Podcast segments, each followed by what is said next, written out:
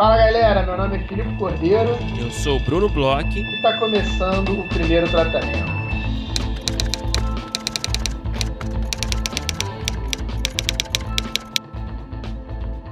Fala, Bruno. Tudo bem? Olá, Filipe Cordeiro. Como você está? Tudo bem por aqui? Ótimo, Bruno. Essa semana a gente começou super especial é, fazendo uma participação aí no laboratório de roteiros do Rota, né? Esse evento incrível, um evento aí é, que é capitaneado por três heróis aí do audiovisual, e a gente é parceiro há bastante tempo e que esse ano a gente esteve envolvido mais uma vez e que foi super interessante. A gente conversou com uma roteirista. Conta aí, Bruno, como é que foi? É, foi um pouco diferente, apesar de, de ter sido uma entrevista, né? Mas agora tá num contexto aí de laboratório. Foi super legal, né, cara? Foi sim, cara. A gente teve o prazer de conversar com a Suzana Lira, que é uma realizadora aí que trabalha muito com documentário, com ficção também, né? Mas eu acho que ela é particularmente conhecida aí por seus trabalhos, né? É, de não ficção.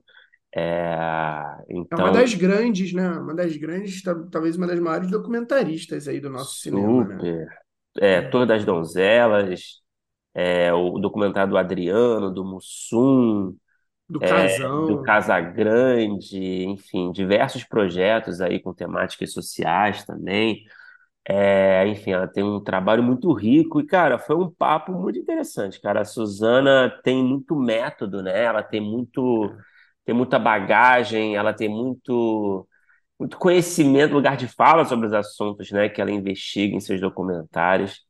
É, a gente entendeu isso logo de cara, né, com, com o perfil dela, é, de muito estudo e informações, né, além de cineasta em filosofia, direitos humanos, direito internacional, enfim, foi ótimo, cara, foi um papo realmente muito legal, a gente aprendeu bastante e foi muito interessante, assim, escutar a perspectiva de quem é, é especialista, né, nesse tipo de projeto, né, falando como é que, o que é um personagem interessante no documentário, enfim, é, a gente provavelmente vai lançar aqui em breve no podcast essa conversa também, a gente fala mais sobre isso, né? Mas a gente agradece mais uma vez aqui a galera do Rota pela parceria, a gente parabeniza pelo evento. Sempre um prazer estar com vocês. Exato, e por falar em evento, a gente também, né, teve aí semana passada uma conversa com a galera do Frapa, também um, uma galera incrível, né? Memes e Léo tiveram aqui no podcast. E a gente é, falou um pouquinho na conversa sobre a atividade que a gente vai fazer lá, mas a gente falou bem rápido, até porque são 800 milhões de atividades, tudo rolando ao mesmo tempo. É tipo aquele filme, né, que ganhou o Oscar Tudo em Todo Lugar ao mesmo tempo, é a semana do Frapa. E aí a gente é, podia falar um pouquinho mais, eu acho, né, sobre essa atividade que a gente vai fazer, que a gente vai fazer uma coisa diferente. Esse ano a gente esteve aí é, também, o Frapa é um parceiro de longa data, a gente já teve várias entrevistas no Frapa super legais, muito, muito, muito fodas mesmo, que tiveram aqui no podcast, inclusive. Mas esse ano a gente vai fazer uma coisa um pouquinho diferente. A gente vai fazer uma edição é, do primeiro, uma espécie do primeiro tratamento com vida, né? Meio parecida que a gente fez no Série Lab. A gente já fez algum, alguns episódios aqui também é, no podcast, são especiais diferentes que a gente conversa com outros roteiristas sobre assuntos específicos, é menos entrevista e mais bate-papo. Conta aí, Bruno, como é que vai ser a nossa atividade esse ano no Frapa?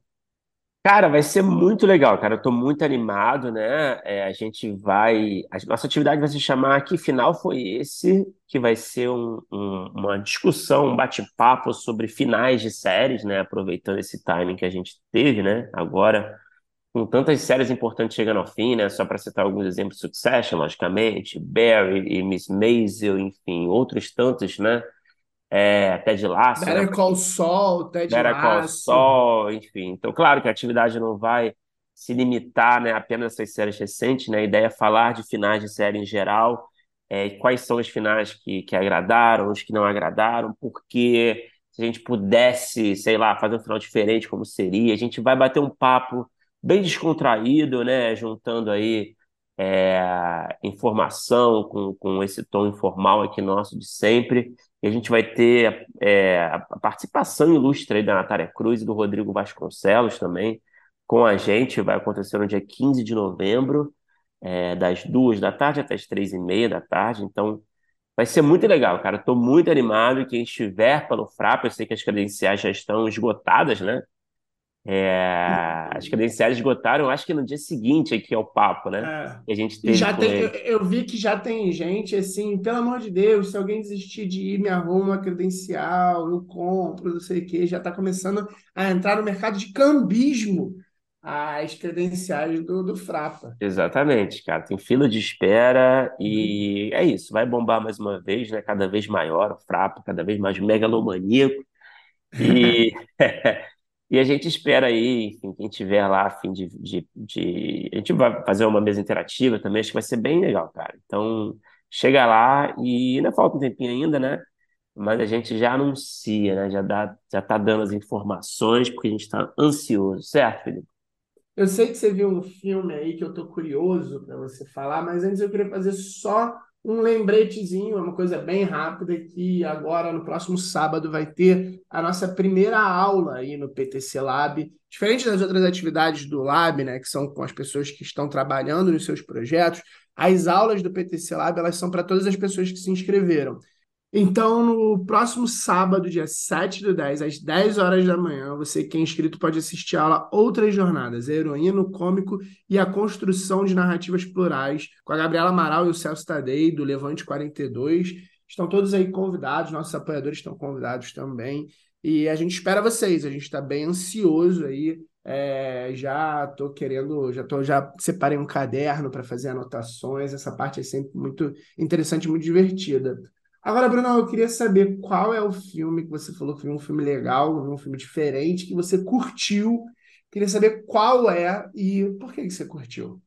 Cara, você vai falar também, né, de um filme, né? Pelo que eu entendi. A gente vai fazer Eu uma vou troca. falar, mas meu, mas meu Tá. filme, meu filme ele não, ele não é tão, acho que não é tão surpreendente quanto o seu, Eu Não mas sei se é tão lá. surpreendente assim, não, cara. É um filme que tá um pouquinho no hype, que eu assisti esses dias, que eu gostei muito, achei bem interessante, assim, uma comédia, se chama Bottoms. Você conhece Bottoms? Hum, tô ligado. É, como é que é o nome em português? Tem um nome engraçado em português, né? São duas meninas lésbicas, não é? Cara, eu não sei qual é o nome em português, tá aí. Deixa eu, deixa eu ver se eu acho aqui. Ele tem uma tradução boa, cara. Passivonas. Passivonas. É, eu acho. É isso, cara. É um filme, cara, da, da Emma Seligman, né? Que é a mesma realizadora do Shiva Baby, que eu adoro, adorei. Bom. gente conversou aqui. Você viu também, né? Sim, sim. A gente Mas viu, é. inclusive, ah, em parceria com o Mubi, o Shiva Baby. Pode crer, pode crer. E é um filme que é, não tem, não tem, assim, em termos de tom, não tem nada a ver, né, com Shiva Baby, né? Talvez tenha uma certa estranheza aí que, que, que dialoga, né? Que, que faz os dois, né? Que colam os dois filmes, né? Mas assim.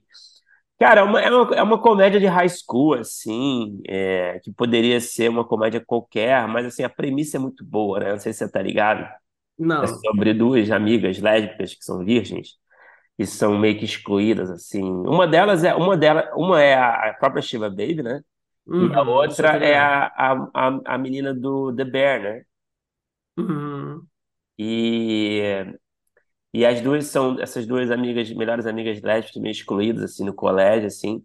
virgens e que elas resolvem fundar um clube da luta, assim, uma, uma espécie de clube de self, de, de defesa, né, de self-defense, né, Aham. é, que seja uma coisa que ajude no empoderamento feminino, né, é, só de mulheres, só que o objetivo delas, na verdade, é atrair mulheres atraentes para transar com elas, né.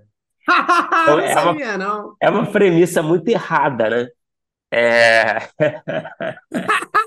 não sabia que era isso. Que Mas é muito legal, cara, a premissa. E aí, e é muito engraçado, cara. É uma comédia high school que brinca assim com muitas convenções, mas que leva para um lugar muito esquisito, sabe? E tem Uhum. muito assim, é, tem muito assim combate físico assim, meio cômico e até meio agressivo, perdendo um pouco a linha às vezes. E, e é um filme que brinca com o absurdo às vezes, sabe? Tem as coisas absurdas que Uhum. acontecem. É um filme para não se levar a sério, assim, tem um tom assim que tá lá naquele tom lá em cima, assim, né, de um exagero. É... Mas, cara, é muito engraçado. É muito engraçado, é... você ri demais, é muito original, é... o elenco é muito bom, né? Cara, só essa premissa aí eu, eu, eu não sabia. Eu sabia que, que tinha esse contexto aí, né? É, de esse contexto de lésbicas, né? Homossexual, mas eu não, não sabia nada além disso. E só isso eu já estou super curioso para ver. Cara, é muito legal. Parece um filme assim, super baixo orçamento e, e e, cara, é muito bom, mano. Eu recomendo é, leva para lugares que você não espera direito. Claro, né? A gente tem uma estrutura ali bem é, tradicional de uma comédia de high school, vai. Mas, ao mesmo tempo, ele consegue te surpreender, sabe? É, então, Uhum. eu super recomendo. é, assiste aí, Felipe, que você vai gostar bastante, cara. Cara, não tenho dúvida que eu vou ver. Eu adorei essa premissa, cara. E qual é? Você, você viu alguma coisa recente que te chamou a atenção?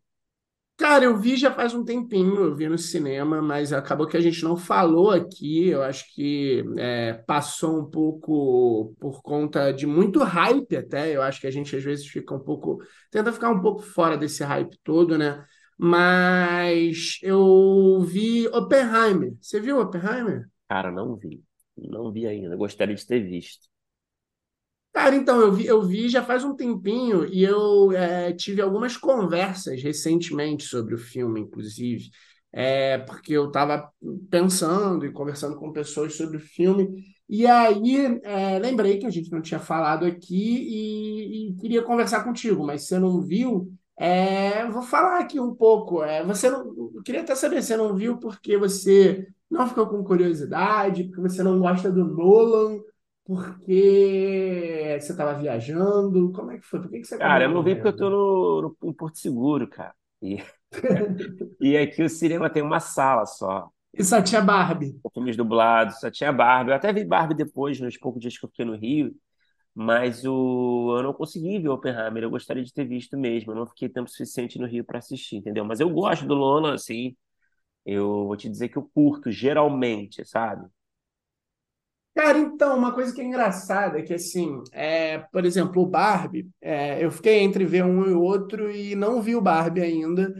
Eu quis muito ver o Oppenheimer porque eu, eu imaginava, e, e durante o filme eu acho que eu comprovei um pouco disso, que, por exemplo, o Barbie eu veria muito mais fácil em casa, num streaming qualquer, do que o Oppenheimer. Eu acho que o. Nolan ele tem uma coisa de fazer filmes é, tecnicamente muito grandiosos, né? O Oppenheimer, em especial, eu acho que ele precisa muito disso, porque a gente está falando sobre um filme que é uma biografia de um físico fazendo uma bomba. Não é um filme de guerra, sabe? Não é um filme que também é, às vezes é legal de você ver no, no, no cinema, tal, mas ele é um filme que ele, ele, ele tem uma complexidade de assunto que, de premissa, de cara, é meio mala, se você for pensar assim, sabe? Tipo, é, pessoas muito inteligentes que se, isolam num lugar no meio de uma Tá, guerra que está acontecendo que você nem é, é, nota muito a guerra. Isso acho que é até interessante, uma das coisas que o filme faz, mas eu também acho que é um grande problema do filme. tá. E, e, e você vê esses caras pô, fazendo cálculos e correndo atrás de fazer uma arma para uma guerra, né? E, e diferente, por exemplo, de é, o jogo da imitação, que a, a guerra está acontecendo lá, a guerra não estava acontecendo nos Estados Unidos, né? Então você tem um ambiente muito mais é, calmo, de certa forma. E, e o filme ele é muito bonitão, assim. O filme tem, pô, a explosão, né, do teste da bomba, é uma coisa que, que eu acho que não tem problema contar aqui, porque é uma coisa que tem em trailer, você vê ali. É, é, é uma coisa alucinante de ver no cinema. Mas uma das coisas que eu achei mais interessante do filme é que eu esperava uma coisa mais é, tecnicamente incrível e tal, e o roteiro é muito bom, cara. É um roteiro que é, ele consegue te fisgar num assunto que talvez não fosse ser tão interessante, por coisas que o Nolan sempre faz e por outras coisas que até me surpreenderam. Ele tem aquela coisa de mistura ali de linhas temporais, que você está vendo é, épocas diferentes do Oppenheimer que vão é, se conectando muito é, fortemente, assim, é muito causa e consequência do que você está vendo nas épocas, isso assim, a gente não tem dúvida que o Nolan sabe fazer muito bem, mas o que eu achei mais interessante é que você espera ver um filme de, de é, é, físicos, né, correndo atrás de uma coisa, você espera ver uma coisa até meio parecida ali com o jogo da imitação, e é um filme muito de tribunal. É, eu não sei se você está ligado nisso, mas ele é um filme que ele tem uma das linhas principais é, é, é um, um, um julgamento e é muito interessante como ele faz o julgamento, sabe? Eu acho que ele consegue Inclusive, é, é, é, é, o que leva o filme quase todo, assim, é, uma, a, é a linha condutora do filme. Inclusive, depois, né, que tem toda a questão da bomba, é, você continua, você tem umas viradas que são só na base do julgamento e que torna o filme muito é, intrigante e interessante de assistir, cara. É, cara, eu, eu, eu tinha ouvido falar, assim, pelo que eu li do filme, eu vi que estavam dizendo que era meio que três filmes dentro de um filme, né? É, Tinha uma coisa meio isso. desse thriller, talvez, uma coisa meio de tribunal e um outro que eu não sei o que seria agora. É, ele tem, ele tem isso, ele tem essa parte que é o tribunal, que é o fio condutor principal, mas ele, ao mesmo tempo que ele é o fio condutor principal, ele fica um pouco mais até escondido. Você começa a ver essa trama e você ainda nem sabe que vai ser uma questão de tribunal. Aí você tem um outro fio condutor que é um pouco mais da vida pessoal do Oppenheimer. O Oppenheimer era um mulherengo, ele tinha várias questões pessoais, por exemplo, até de é, ser um pouco mais de esquerda em determinado momento.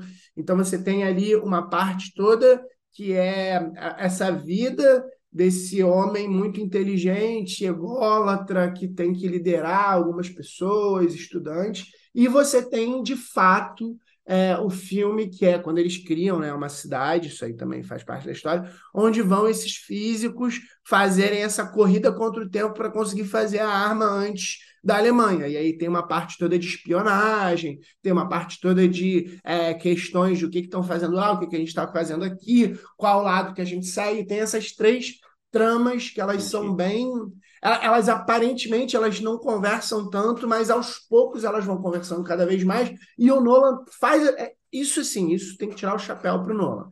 Ele faz essa mistura de tramas e, e, e, ele faz em alguns outros filmes, né? Eu acho que é uma das piras dele é essa coisa desde, sei lá, de, de Memento, né? Que é aquele é, que o filme é de trás para frente, sabe?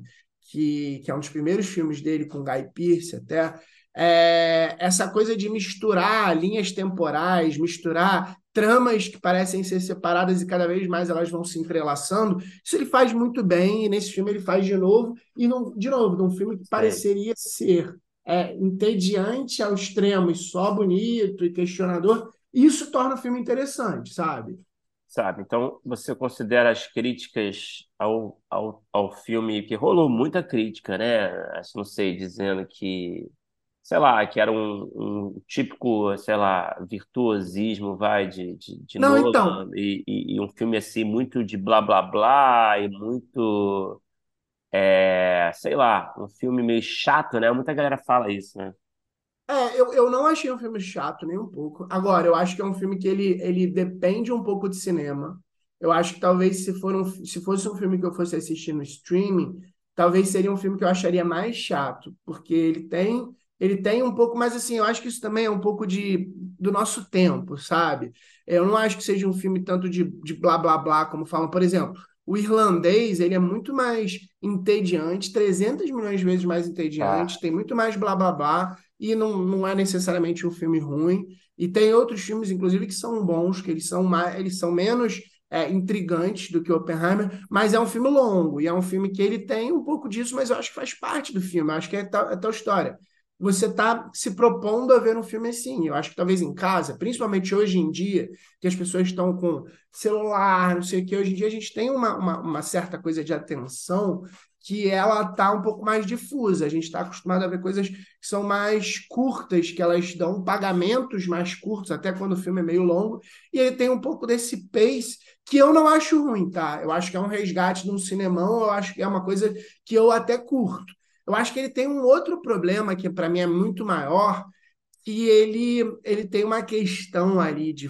fundo, ele tem uma ideia ali que ele passa, que aí eu acho que é muito pior, que eu acho que ele, ele pretende passar um certo tipo de virtuosismo do próprio Oppenheimer e das pessoas que estavam ali fazendo uma coisa que é, seria é, ou a gente faz, ou outra pessoa vai fazer e vai usar contra a gente, que é, ele tenta demonstrar que talvez não precisasse ter jogado e que eles se sentiram mal e que de repente tem um, um, um vilão que é um governo é, é, militarista que hoje em dia é muito ligado a uma certa direita e que ele faz uma espécie de aparente meia-culpa, mas que vira um virtuosismo que é muito esquisito. Inclusive, tem um personagem, né? Que você tem ali uma espécie de vilania de alguns generais, alguma coisa assim, mas em compensação tem um personagem que eu também não quero te estragar muito, que ele é um general e que ele vira um super-herói, não um super-herói tipo de, de ser super-herói, de ganhar guerra, assim,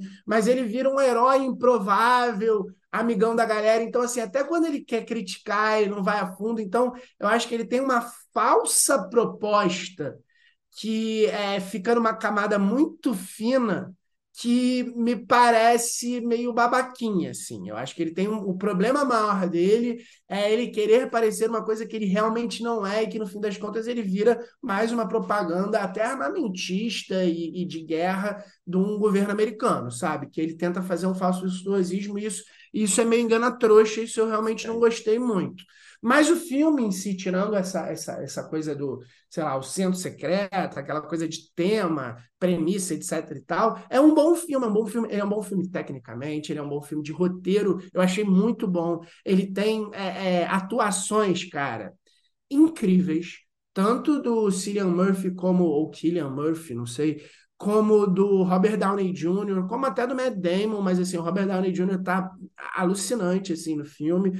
É, é, um, é um filmaço, cara. É um filmaço que eu acho que ele tem algumas questões, como vários outros têm. É, ele não é um, um, aquele o som da liberdade, tá ligado? Ele não chega a ser uma propaganda, um dog whistle, mas ele também ele, ele, ele, ele pretende fazer um, uma, uma meia-culpinha ali, ele pretende não aborrecer, acho que talvez um pouco de, um, de uma visão progressista, uma visão até é, hoje em dia de olhar para trás e se culpar por algumas coisas que ele finge que ele pretende fazer, na minha opinião, sabe? Bom, beleza. Então é isso, cara. Tá aí uma opinião completíssima. É, eu quero ver ainda. Só que eu acho que Cara, va vale a pena, cara. Eu acho que você, eu acho que você vai gostar, sabia? Mas mesmo em casa. Eu acho que você vai gostar, mesmo em casa, eu acho que ele tem diálogos inteligentes, essa coisa de blá blá blá, mas são diálogos inteligentes, são diálogos. Ele é um, ele é um filme que ele não é, o, o, o Christopher Nolan ele tem essa crítica nele de ele querer explicar muito e querer, de repente, sentar e, e, desenhar a coisa na sua cara, que nesse filme eu sinto que ele ouviu isso tanto, ele não pretende fazer isso tanto. No final, até tem uma mentinha de explicação, mas que eu acho que é até necessário. Ele tem, ele tem uma, uma, um certo tipo de. desse thriller de, de, de julgamento que é muito bem feito e muito é, até respeitoso com quem está vendo de não te tratar como bobo, sabe? Ele é um filme que ele, ele te deixa intrigado ali no que está acontecendo, quem está é, traindo quem, o que, que é, quem está sendo babaca, quem não está sendo babaca. Ele tem um lugar que eu acho que você vai gostar de verdade, cara. Não, beleza. Então, então tá. Vou tentar ver. E agora, bom, agora que a gente teve a nossa conversinha mole aqui, é, vamos falar do nosso convidado de hoje. A gente teve o grande prazer de conversar com o Edu Araújo, roteirista. É, cara, escreveu muita coisa. Ele se destacou bastante, né, quando ele escreveu aquela sketch do Porta dos Fundos do Sudestino, né, que a gente brincou aí que foi talvez o Ana Júlia da carreira dele, né, foi o Ana Júlia dele. Ele também trabalhou em programas como The Masked Singer Brasil, Música Boa ao Vivo, é, escreveu podcasts aí, Pistoleiros, é, a playlist da minha vida, escreveu Match nas Estrelas, escreveu agora a série BO, né? É, que uhum. a gente uhum. falou aqui bastante, né, com a Carol Garcia sobre essa série. É, enfim, um cara com bastante experiência, ficção, não ficção, diversos formatos, um cara que curte muito comédia. Então a gente falou muito de comédia, de referências, enfim. É, cara, foi um papo super descontraído, gostoso e tenho certeza que vocês vão curtir. Sem dúvida, vamos ouvir porque foi bom demais.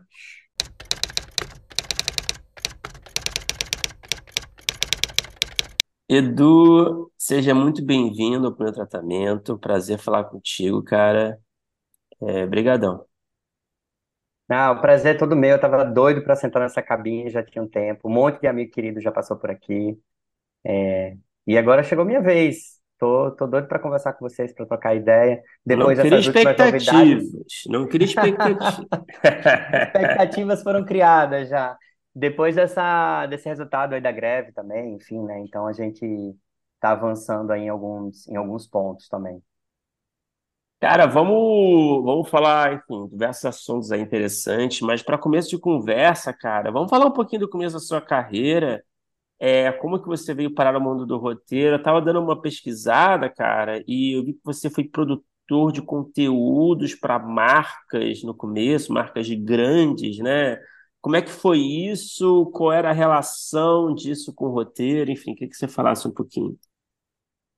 É, eu comecei, na verdade, como produtor, como produtor audiovisual, meu primeiro trampo, eu sou de Natal, né? Eu nasci em Natal, cresci em Natal, vim para o Rio, 20 e pouquinhos, assim, tô há quase 12 anos no Rio. É, e aí, então, eu, meu primeiro trabalho foi produtor audiovisual dentro de uma televisão. Era uma, era uma afiliada de uma emissora, é, lá em Natal, né? A afiliada da Rede TV.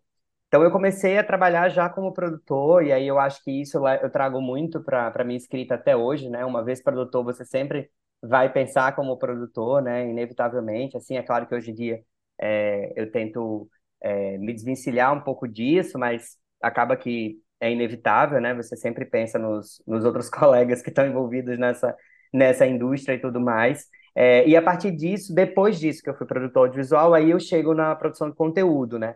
que eu comecei ali bem naquele começo. É, hoje a produção de conteúdo ela já é uma profissão, né? Há muito tempo, as pessoas já já conseguem distinguir o que os produtores de conteúdo fazem, mas a gente está falando ali do comecinho dos 2010 ali, né? 2009, 2010.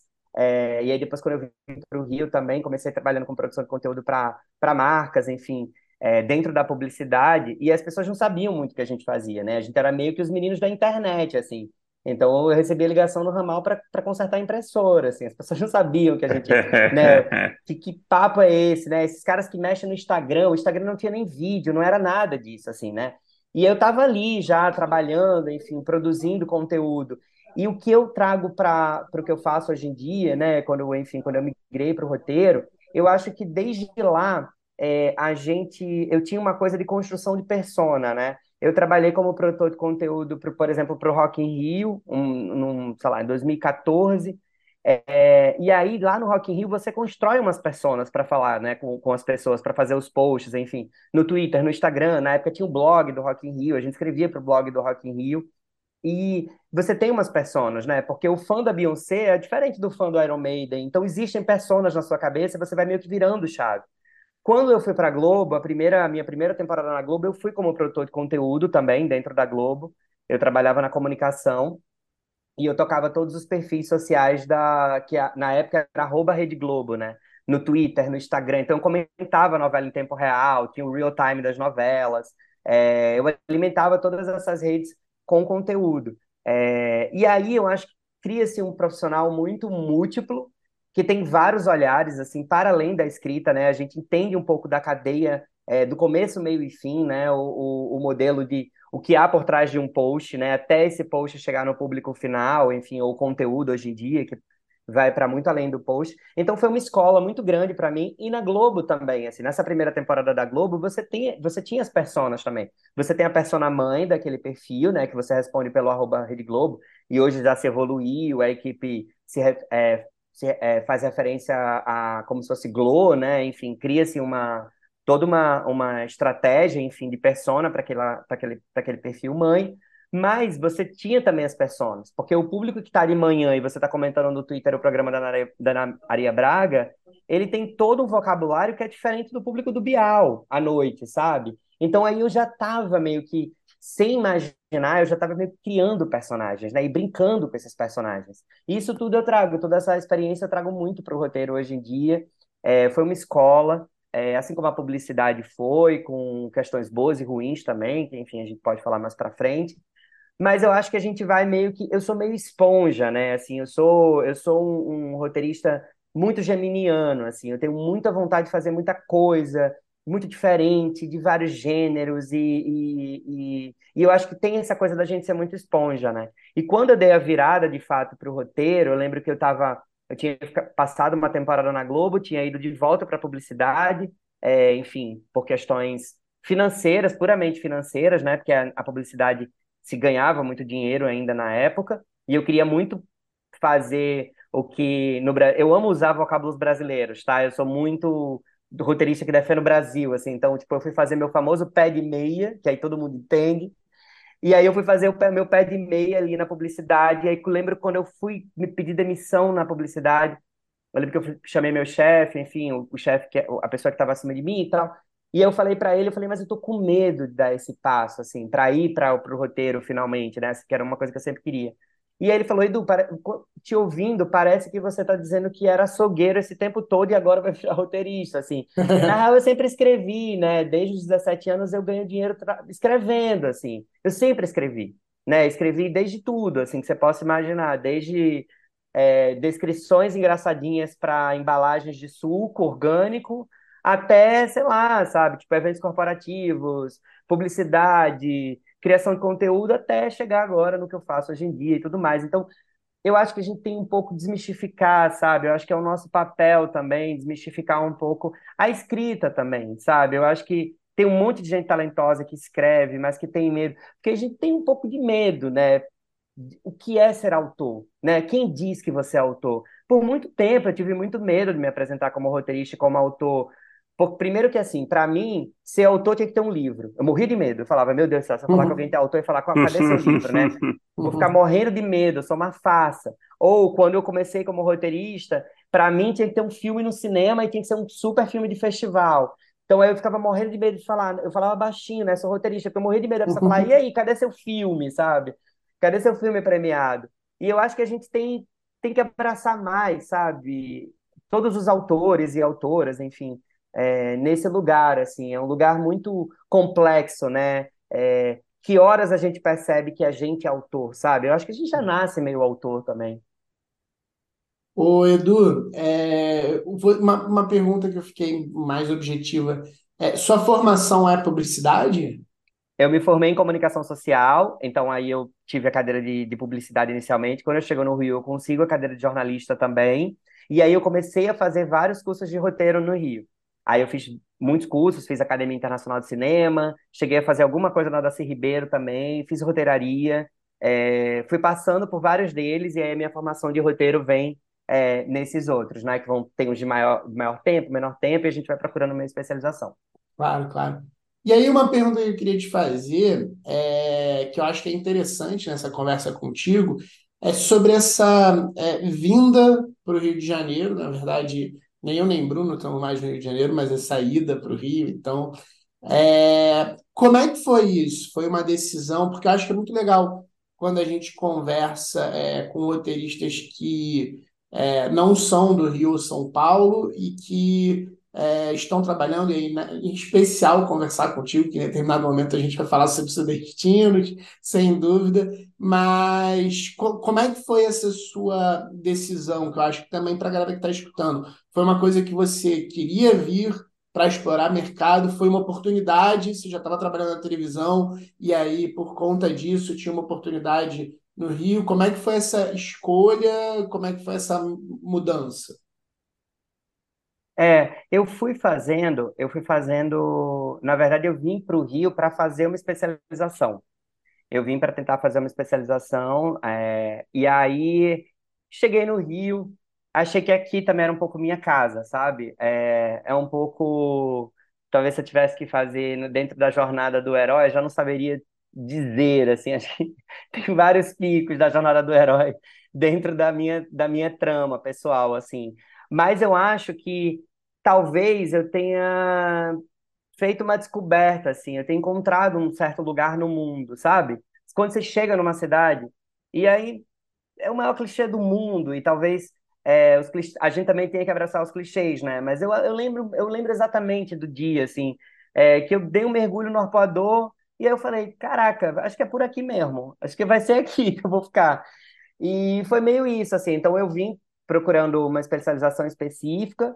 e fui ficando e as coisas foram foram acontecendo assim, tudo muito tranquilo também, sabe? É, acabaram que, que, eu, que acabou que, que eu fui fazendo alguns contatos. É, não é fácil, obviamente, é, chegar numa outra cidade também, né? É importante se dizer isso. É, eu já tinha algumas pessoas é, conhecidas, enfim, que fui fazendo a minha própria rede de contatos também. Tem uma história, assim, que eu gosto sempre de contar também, que é, por mais que hoje, assim, é, eu tenha muita, eu conheça muita gente, né? Enfim, então, sempre muito, muito atrelado essa coisa de, pai, você tem muitos contatos, rola uma brincadeira no mercado, tem uma, uma brincadeira que eu adoro, que me dizem que eu sou a Carol Sampaio dos roteiristas que eu sempre sei onde cada um tá, eu sou meio que o promotor dos roteiristas, assim, eu sei. Alguém Carol pergunta... Sampaio, para quem não é do Rio, é uma das maiores Vamos contextualizar. do Rio de Janeiro, que faz todas as festas dos famosos, enormes e... Cara, eu já tava... Confesso que eu estava pesquisando no Google nesse momento. Ainda bem que você já só, me poupou então, a pesquisa. Carol Sampaio é uma, uma grande RP, e aí, é, como o Felipe contou pra gente, e, e aí, só que eu, no caso, não, não sou de festas, né? Sim, claro, sou de festas também, mas o que eu quero dizer dessa associação é porque acaba que eu sou meio. conheço uma galera, assim. E aí é sempre muito engraçado, porque sempre vem alguém me pedir alguma indicação de mercado, alguém, né? Tipo, ah, sabe onde fulana tá? Eu falo, ih, não, até onde eu sei que ela me contou, ela tá na sala tal, mas eu acho que a sala tá acabando, não sei o quê. Então eu acho que tem um pouco esse lugar. Por mais que hoje em dia eu tenha essa rede de contatos que muito me orgulha e de grandes profissionais que eu já tive o maior privilégio de trabalhar e que eu gosto muito de todo mundo, é, no começo eu não tinha muita coisa não, assim, de contato. Então é legal contar para a galera também que está ouvindo a gente que eu fiz 46 entrevistas quando eu cheguei no Rio. E eu só recebi feedback de três. E eu nunca, nunca passei nenhuma. Então foi uma, foi uma relação também, assim, sabe? É sentar a, cade... sentar a bunda na cadeira, mandar um monte de currículo, me apresentar. É difícil a beça. É... o Rio também não é uma cidade tão acolhedora nesse sentido, assim, né? Ainda é uma cidade muito bairrista. É uma cidade que eu, que eu fui fazendo os meus contatos e fui criando as minhas histórias. E aí eu acho que é cada um, né? A jornada pessoal de cada um, onde cada um vai conseguir que, que curte mais fazer, sabe? É, e aí eu acho que o Rio também tem uma coisa meio um pouco mais assim, né? Assim, diferente se a gente está falando desse tal eixo criado, né? Que a gente já pode entrar talvez nesse eixo Rio-São Paulo que a gente que, que foi criado nesse imaginário, né? Que existe um tal eixo e as pessoas que estão fora desse eixo, enfim, parecem que não fazem parte, né? Que é uma das piores coisas que já inventaram e que a gente está aí trabalhando para que a gente possa pensar além desse eixo. Mas eu acho que a diferença entre essas duas cidades, essas duas capitais, é que eu acho que São Paulo tem uma coisa de fato mais profissional mesmo, assim, nesse sentido.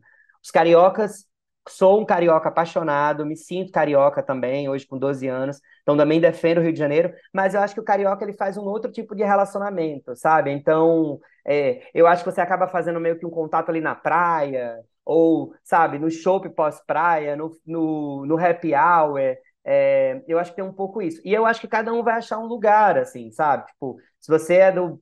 Tô chutando, tá? Se você é a pessoa do RPG, com certeza você vai fazer contato no RPG, no shopping, e vai, vai dar tudo certo para você também.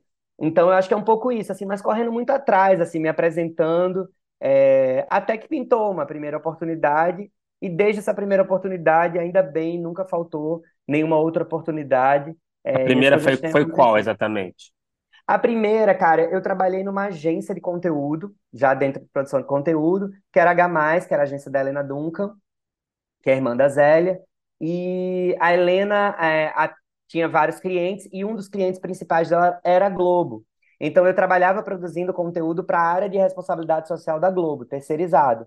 Então eu estava ali fazendo matéria uhum. para o site do Criança Esperança, para o Globo Ecologia, para todos esses programas ligados para a área de responsabilidade social. E a partir dali eu fui fazendo os meus contatos, né? Porque uma vez dentro de uma agência com tanto cliente, você vai meio que ali, meio que entendendo. E a agência também foi mudando um pouco o perfil, sabe? Começou muito jornalístico, depois já tinha uma coisa mais é, para a gente fazer mais vídeos. E aí eu fui experimentando de um tudo, assim. De lá para cá foi um monte de gente que eu, que eu passei na vida. Mas o seu primeiro trabalho como roteirista mesmo é, foi de não ficção ou foi de ficção? É, na verdade eu já fazia alguns thrillers de não ficção em produtora, né? Fazia muito roteiro corporativo, Aham. é, fiz muita coisa de, de branded content também, branded Sim. content, brand entertainment. Quando eu fui para São Paulo, eu fiz algumas coisas de brand entertainment, é, que eu acho que São Paulo é a capital que compra o brand entertainment, né? É a única capital do, no Brasil que compra esse termo. É, e aí, depois de fazer muito isso, assim, eu acho que oficialmente, assim, quando, quando eu de fato sou enxergado pelo mercado, talvez, é, eu já tenho experimentado tudo isso, todo esse, todo esse background aí é, é, corporativo, eu fui para Porta dos Fundos, e aí é ficção, né? É, o, é quando, quando eu chego na comédia, quando a comédia me abraça, assim, eu acho que é o Mas que me interessante. cancela. Mas, mas e como é que era assim a sua relação com a comédia? Assim, a comédia te abraça, você tinha já é, um interesse por esse gênero? É, você tinha trabalhos já nesse gênero? Como é que foi isso para você? É, na comédia, na verdade, eu sempre, eu acho que, que todo mundo que escreve humor, e eu não me, eu não, eu não me defino comediante, né, assim, que eu tive a oportunidade, tenho a oportunidade de trabalhar com vários comediantes geniais que eu admiro. Outro dia eu tava pensando, cara, eu tô com 35 anos, eu acho que eu já trabalhei com quase todos os comediantes que eu admiro, e as comediantes, né, claro que tem muito mais gente que eu quero, todo mundo que tá chegando novo também, mas é muito legal também parar e ver, cara, que já trabalhei com uma galera, assim, que massa. É, eu acho que eu não me defino comediante, estou longe disso. Eu acho que eu escrevo humor. E eu acho que todo mundo que escreve humor, que eu também escrevo humor, né? Escrevo também outros gêneros e tudo. Eu acho que todo mundo que escreve humor tem um, tem um binóculo diferente, sabe? É, estamos os três aqui nesse no podcast, né? A gente tá, tá se vendo cada um numa tela via, via Zoom eu acho que todo mundo que escreve humor, ele vai, ele- a gente vai conseguir extrair alguma coisa desse encontro aqui do Zoom. É um trejeito que você faz, é, sabe? É uma coisa que você fala, é, não sei. É engraçado porque eu sempre tive muito isso, assim. Só que para mim era muito natural. E aí eu fui percebendo que eu tinha uma graça. Eu não sei se eu sou engraçado, talvez eu não seja engraçado, mas eu acho que eu tenho uma graça, um olhar, um olhar diferente de olhar para a vida, sabe? E aí é isso, aí você vai, aí você acho que você vai conquistando suas mini plateias, sabe? Aí você sai para almoçar com, com os amigos, aí você conta uma, uma história, daqui a pouco tá todo mundo te ouvindo, todo mundo começa a rir. Aí você, aí você vai contar uma outra, acontece, porque era- é isso, assim, eu acho que também esse olhar de quem escreve humor tem uma coisa de olhar para a tragédia de um jeito muito acolhedor, né? Assim, então, tudo que acontece trágico da nossa vida, na hora a gente vai ficar meio tristinho, mas já dois minutos depois a gente já tá mandando um áudio se Ah, divertindo, já contando de um jeito muito engraçado, assim. Então eu sempre fui meio que o. Ali, eu, eu acho que teve até um momento que eu era meio bobo da corte, da, da minha turma, das minhas turmas todas, sabe? É, que é uma coisa que é um pouco cansativa também, porque você sempre tem que estar, né, muito divertido, muito enérgico, e tem um pouco esse lugar também da, dessa reflexão. Mas, em geral, sim, assim, eu acho que eu já, já tinha um pouco esse olhar engraçado para a vida, e aí, quando eu chego no Porta, a comédia me abraça, assim, é, é onde eu acho que eu posso. Porque eu acho que o Porta, na, quando eu chego no Porta, tem uma coisa muito interessante que a gente estava vivendo ali um momento de mudança na mesa de, na sala de roteiro do Porta, né? Eu chego junto com a Natália Cruz, com Guilherme Macedo, já tinha Manu Cantuária, é, tinha-se um novo desenho dessa sala de roteiro, é, quem estava chegando, enfim. E também porque eu sou, um- eu sou um cronista, né? Assim, eu sempre fui um cronista do cotidiano. O cotidiano sempre me interessou. Eu sou muito interessado pelo, pelo, pela rotina, pelo, pelo ordinário do dia a dia, sabe? É, eu, eu, eu gosto muito disso, assim. Eu, eu, eu sempre quis escrever sobre. é, sabe quando você tem vontade de escrever um assunto que todo mundo quer falar e ninguém sabe botar em palavra? E aí sempre pra mim foi uma maior tesão, assim, fazer um texto que todo mundo fala, caramba, era tudo que eu tava pensando. Eu, ufa, entendi o que metade da humanidade tá pensando, sei lá. Enfim, pode ser muito pretensioso da minha parte. Mas sabe essa vontade? Eu tenho muito vontade por esses temas. É, E eu acho que é um desafio muito grande, né, como roteirista, porque a gente tem esses temas que a gente aprendeu que eram temas universais, e hoje universal é debatível, né, porque é universal para quem, diante de tantos privilégios, mas eu tenho muita vontade desses temas que agregam todo mundo em volta de uma TV ainda, sabe? Eu tenho muita curiosidade, como uma novela da Rosana Svartsman faz tanto sucesso, isso é maravilhoso, sabe? Eu, eu, eu, fico, eu fico encantado, eu fico intrigado, eu quero aprender com a Rosane, eu quero, nossa, vamos lá, vamos entender como é que a Rosane faz um país parar ainda em frente a uma televisão, né? Ou enfim, ao Globoplay, mas num horário específico. Isso é muito incrível, né? E para gente que trabalha com, com roteiro também, e ainda mais o audiovisual, que demora tanto a sair, né? Então a gente é meio futurólogo também, né? Porque a gente chega numa mesa e a gente fala, cara, o que a gente está escrevendo aqui tem que continuar atual e relevante para o debate daqui a dois anos, que é quando isso vai para o ar, né? Quando esse filme, quando essa série, enfim. Então eu acho que o Porta uniu essas duas, essas minhas duas vontades, a de ver a vida bem de um jeito bem humorado e ser um cronista, né? Porque é isso. O Porta, as sketches do Porta, você vai meio que fazendo ali uma, uma crônica do cotidiano. Era como se eu escrevesse para um jornal, que eu ainda quero, tá? Ainda tenho essa vontade guardada dentro de mim. Tô indo contra, contra a corrente, ninguém tá mais lendo jornal impresso, eu ainda quero escrever para o jornal impresso. Eu gosto de confundir tudo, eu gosto de, de fazer o que eu quero. Ô, Edu, é engraçado as coisas que você falou que eu acho que tem uma coisa no humor, e, por exemplo, aí já falando, por exemplo, sobre o sudestino, disso que você falou agora, que é, o que eu acho muito legal é que ele tem uma originalidade que ao mesmo tempo parece assim, quando você vê, fala, como não fizeram isso antes? Eu acho isso incrível, quando as pessoas elas conseguem captar essa coisa que parece que está ali, mas é a pessoa que tem esse olhar que consegue fazer, e aí é, todo o resto que vem junto, que tem também todo o lado, depois de, de você colocar isso realmente de uma forma que funcione. E aí eu queria te perguntar, é, ainda nesse papo sobre humor e principalmente sobre esquetes, assim, é, e vendo tudo que você fala, dá para notar que você é um cara estudioso, um cara que fica observando, tá? Eu queria saber é, se você tem algum tipo, a partir do momento que você começou a trabalhar com isso, algum tipo de processo mais específico, se é uma coisa é, de observação do dia a dia, anota, se é, sei lá, consumir coisa também é, em outras mídias, internacional, etc. Se você começou por conta disso, porque sketch tem uma, uma linguagem muito própria, ela tem uma coisa que, que por outro lado, também, ela, ela imagino eu até, principalmente assim no Porta, que quando a gente fala sobre isso, de esse exercício de futurologia na sketch, ele, ele não pode ser tão alongado e você acaba tendo que fazer uma coisa mais, mais rápida, mais on time. Então, eu queria saber como é que é esse seu processo. É, eu acho que tem, até aproveitando agora esse finalzinho que você falou, só pra gente. Eu acho que no Porta tem, do, tem dois, acredito eu, né? Tem um tempo já que eu saí do Porta, mas continuo acompanhando, consumindo também. Enfim, tem grandes amigos também que continuam trabalhando lá, inclusive o Jonathan, que deu entrevista aqui, sou super admirador do trabalho do Jonathan, um, um parceiro querido de canetada, escrevemos boas sketches juntos.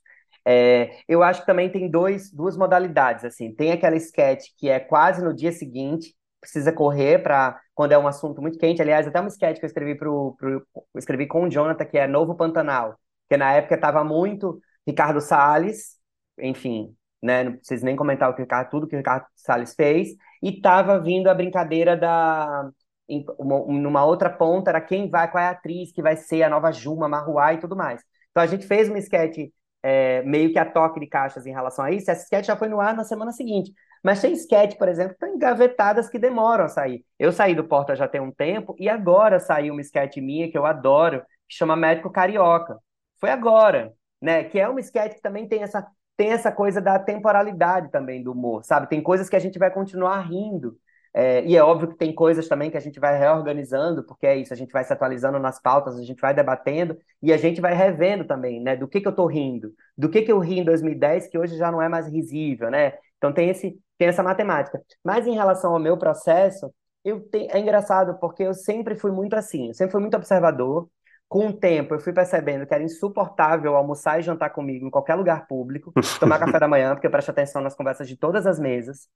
É, e eu observo muito, muito, muito. Assim, eu adoro andar a pé, eu continuo, eu adoro fazer minhas caminhadas. Geralmente, quando eu tô muito, eu moro em Ipanema, é, no Rio, então quando tá meio, quando eu tô meio travado, assim, sabe? Tipo, não tá, não tá saindo uma cena, não tô conseguindo chegar naquele beat sheet, ou enfim, não tô, não tô conseguindo estruturar alguma trama, não tô chegando no diálogo que eu quero.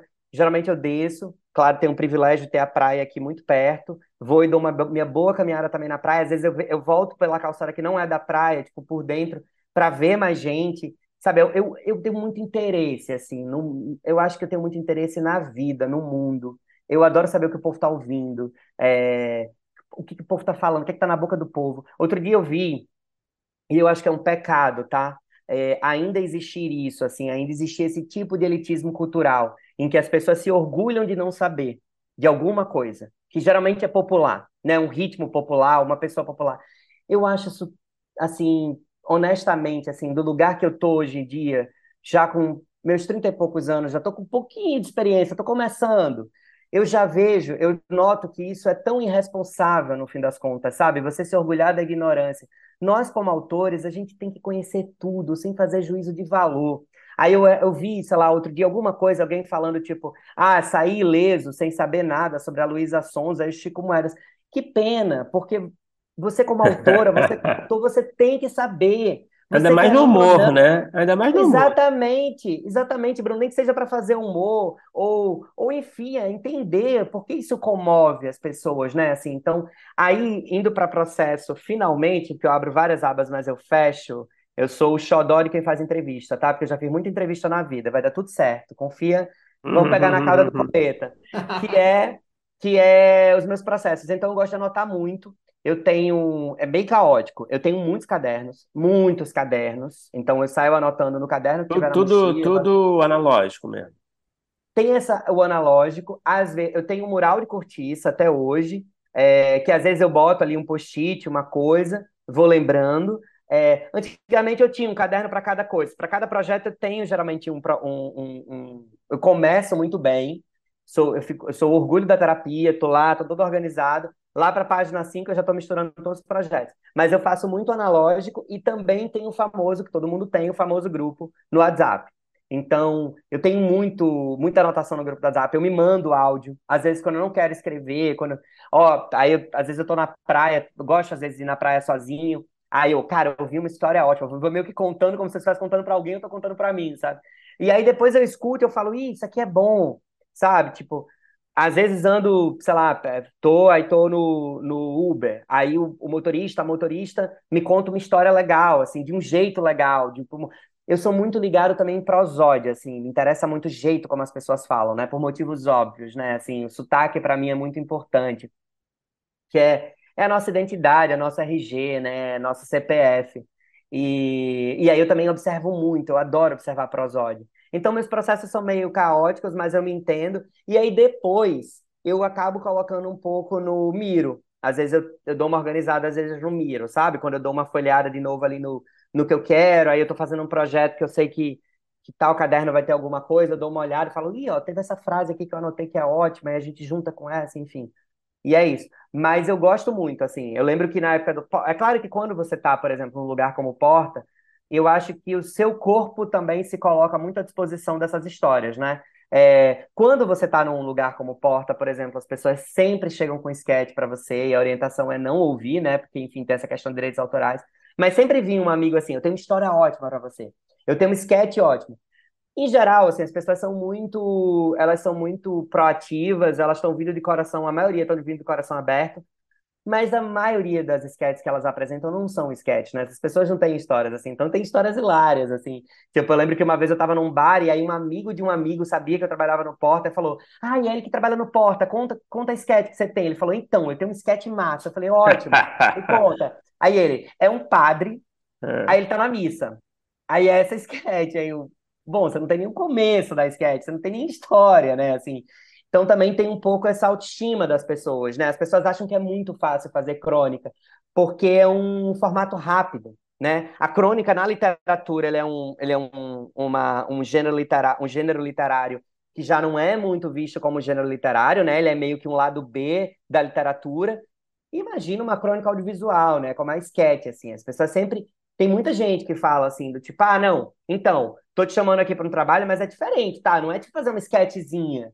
E não é uma sketchzinha, né? Você chegar naquele, naquela lapidação, naquela coisa que todo mundo compartilha, trabalheira enorme, né? Assim, uma trabalheira enorme, tem uns bastidores que, que muita gente não sabe. Então, acho que também tem essa coisa da, que as pessoas acabam se perdendo um pouco pela duração, sabe? É o julgamento pela duração, assim.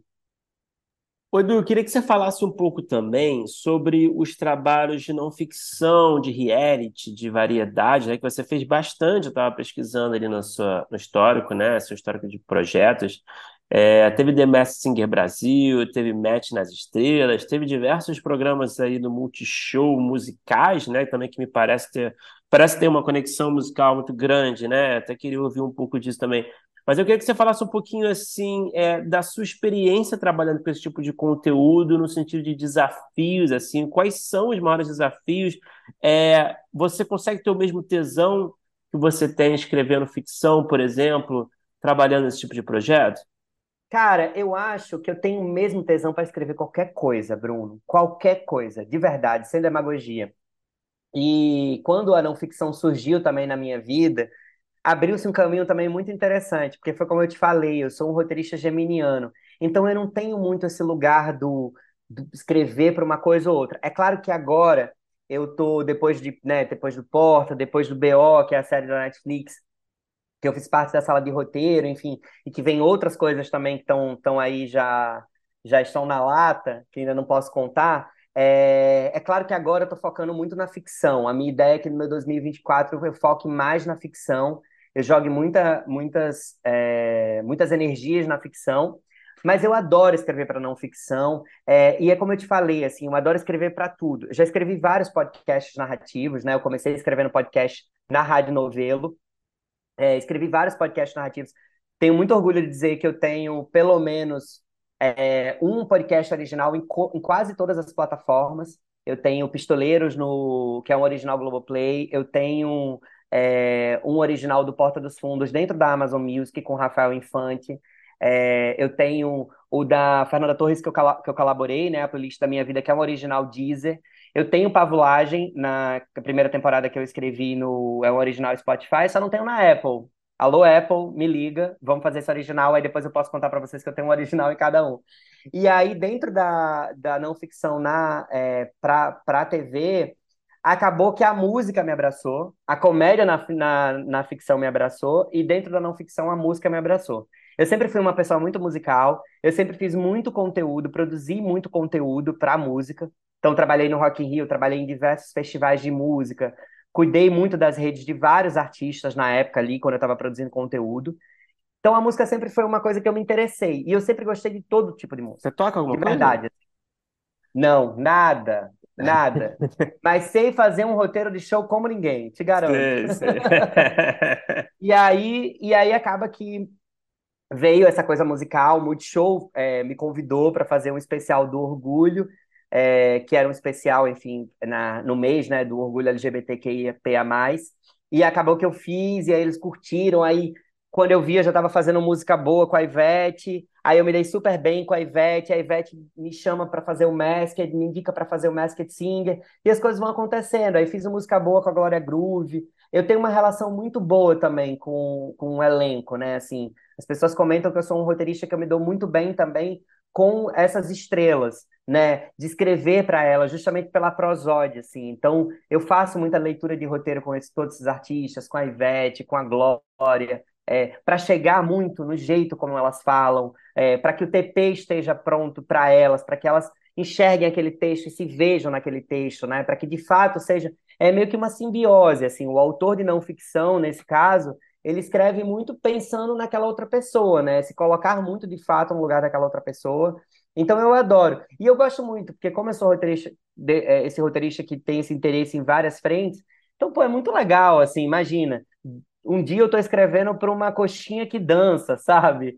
E no outro dia eu estou escrevendo, acompanhando um monte de date, de, tô acompanhando um monte de date passar um mês, fui para São Paulo, passei um mês para rodar o Match nas Estrelas, a gente já tinha escrito antes, né? E a gente foi rodar e cada roteirista, enfim, acompanhava ali uma parte dos dates. E, pô, muito legal. Como é que é isso, cara? É um, é, me parece uma parada divertida, assim, eu confesso, assim, até, até mais considerando né, o seu perfil, né? Porque essa curiosidade pela, pela vida cotidiana dos, de terceiros, né? Eu acho que deve ser muito interessante acompanhar essas dinâmicas e tentar é, empacotar ali numa narrativa, né? Me parece um, um trabalho bem, bem diferente no estado, né? É, foi quando, quando se abriu esse campo também do, do reality, eu estava vindo de um talent show, né? E aí surgiu essa oportunidade junto com o reality. E para Ingrid Guimarães, que eu já estava escrevendo outras coisas também para a Amazon, a Ingrid também é uma pessoa que eu adoro trabalhar, uma pessoa que admiro muito, é uma comediante, enfim, cresci vendo Cócegas, né? Assim, ela sabe disso, cresci vendo, vendo Ingrid e Lolo nos palcos, e aí depois poder trabalhar com a Ingrid, ainda quero trabalhar com a Lolo, enfim.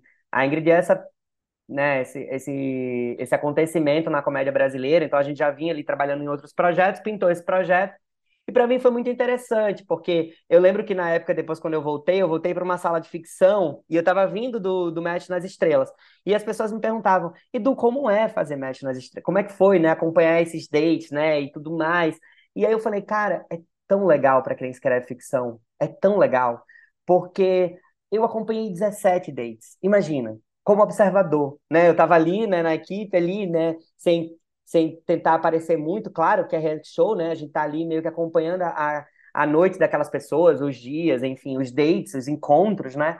E aí eu ficava pensando, cara, eu posso usar muita coisa para ficção também, né? Porque eu sei como as pessoas, quais são as primeiras coisas que as pessoas falam, onde elas botam as mãos, sabe? O nervosismo, como, como que o corpo se mexe na hora que vai beijar, não vai beijar. Então isso é, isso é tão isso é um diamante, do sabe? comportamento humano, né? Muito bom, né? É, é um, um, um, diamante para quem escreve, sabe? E aí eu acho que as pessoas tinham que se permitir mais, assim. Eu brinco, por exemplo, agora eu estou escrevendo Circuito Sertanejo, né? Esse ano todo eu estou fazendo Circuito Sertanejo, estou viajando pelo Brasil todo nas festas de sertanejo, porque aí tem a transmissão para o Multishow e tem o programa na, na TV Globo no dia seguinte, apresentado pela Kenia Sade pela Rafa Kalimann. A transmissão é Kenia Sade, Laura, Laurão e China, no Multishow. Eu brinco muito, estou fazendo PHD em sertanejo, eu posso escrever uma próxima temporada de Resga Hits. Alô, Recorreia, tô na área, sabe? Então tem um pouco essa brincadeira, assim, de também estar tá vivendo, sabe? Depois conseguir colocar no, no papel, enfim. Por isso que eu acho que agora eu tô com muita vontade de focar de vez na ficção também, para o próximo ano é, a partir de todos esses aprendizados na não ficção. Mas eu sou um apaixonado pela não ficção, porque eu adoro programa de TV. Eu fui a criança que cresci vendo TV.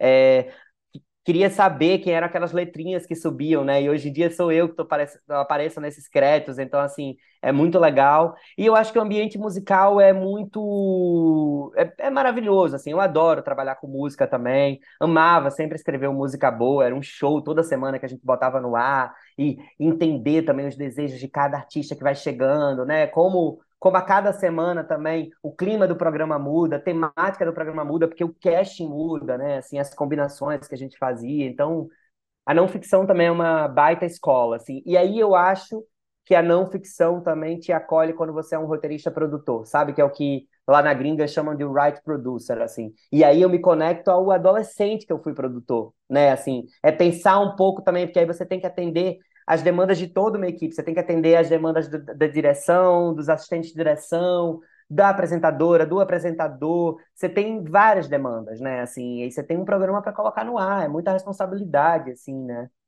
Ô, Edu, teve uma coisa que você falou nessa sua resposta que eu fiquei curioso que é, nesse tipo de programa é muito importante você estar tá muito, sei lá, sintonizado, sincronizado com a embocadura ali do, do da pessoa que você está escrevendo uma quantidade grande e, e, muito dinâmico e tal.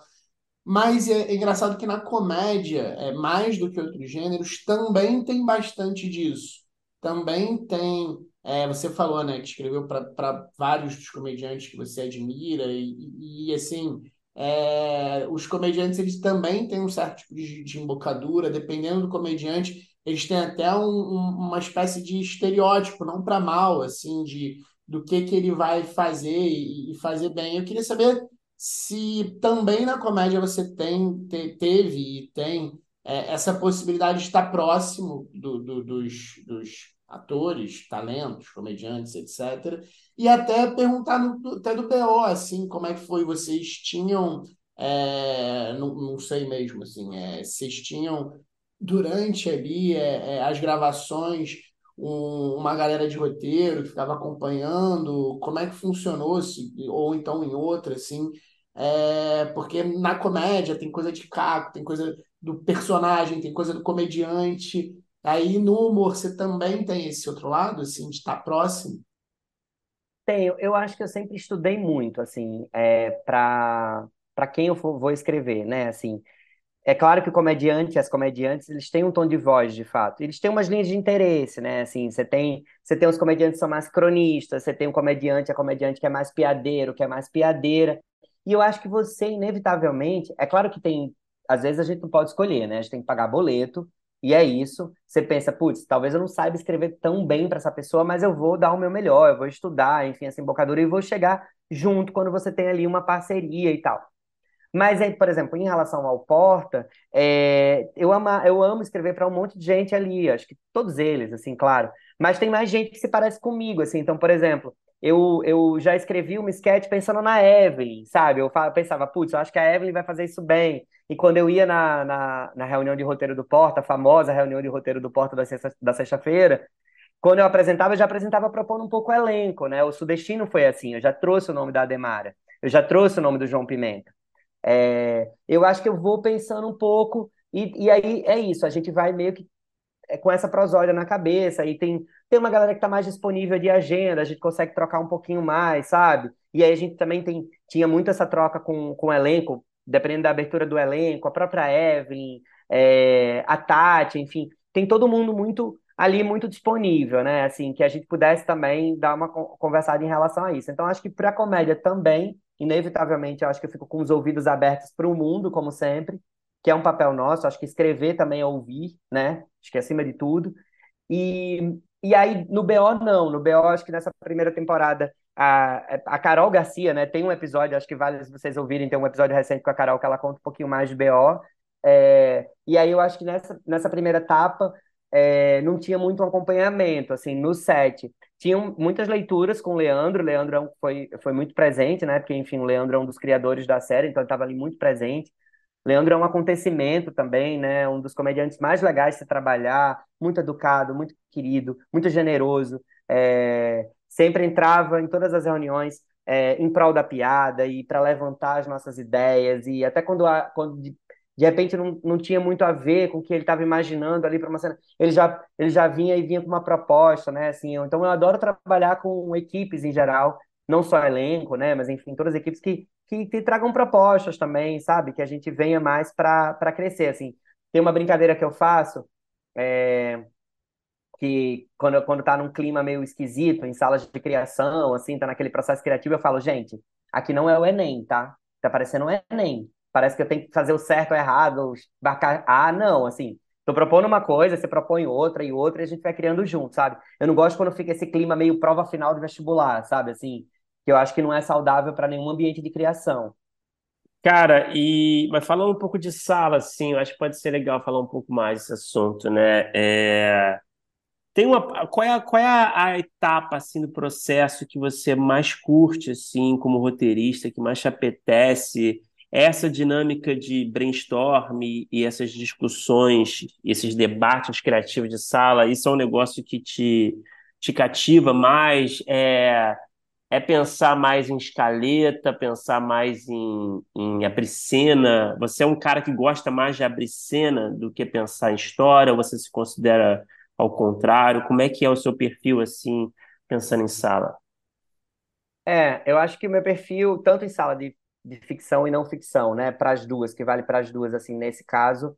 O momento de toró de ideias é maravilhoso, né? Eu adoro esse, esse monte de ideia borbulhando, enfim, aí tanto dentro da, da de não ficção, que a gente está levantando um formato, né? Eu também escrevo muito formato de programa. Então, essa coisa de ficar estudando muito formato e como é que a gente vai fazer, e se isso funciona, e se não funciona, e volta atrás, essa ideia é muito boa, no outro dia tá horrível e dentro da ficção também, né? Quando a gente vai para o beat sheet, para a estrutura e bota um monte de ideia, é, de trama, enfim. Então acho que esse momento eu gosto muito.